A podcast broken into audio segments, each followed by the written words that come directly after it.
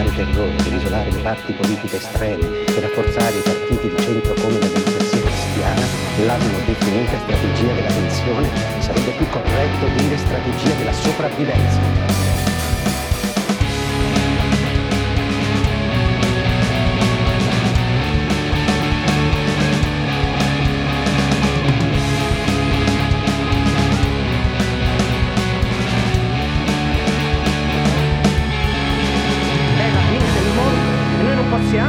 Consentire la fine del mondo in nome di una cosa giusta. Abbiamo un mandato noi, un mandato divino. Bisogna amare così tanto Dio per capire quanto sia necessario il male per avere il bene. Questo Dio lo sa e lo so anch'io.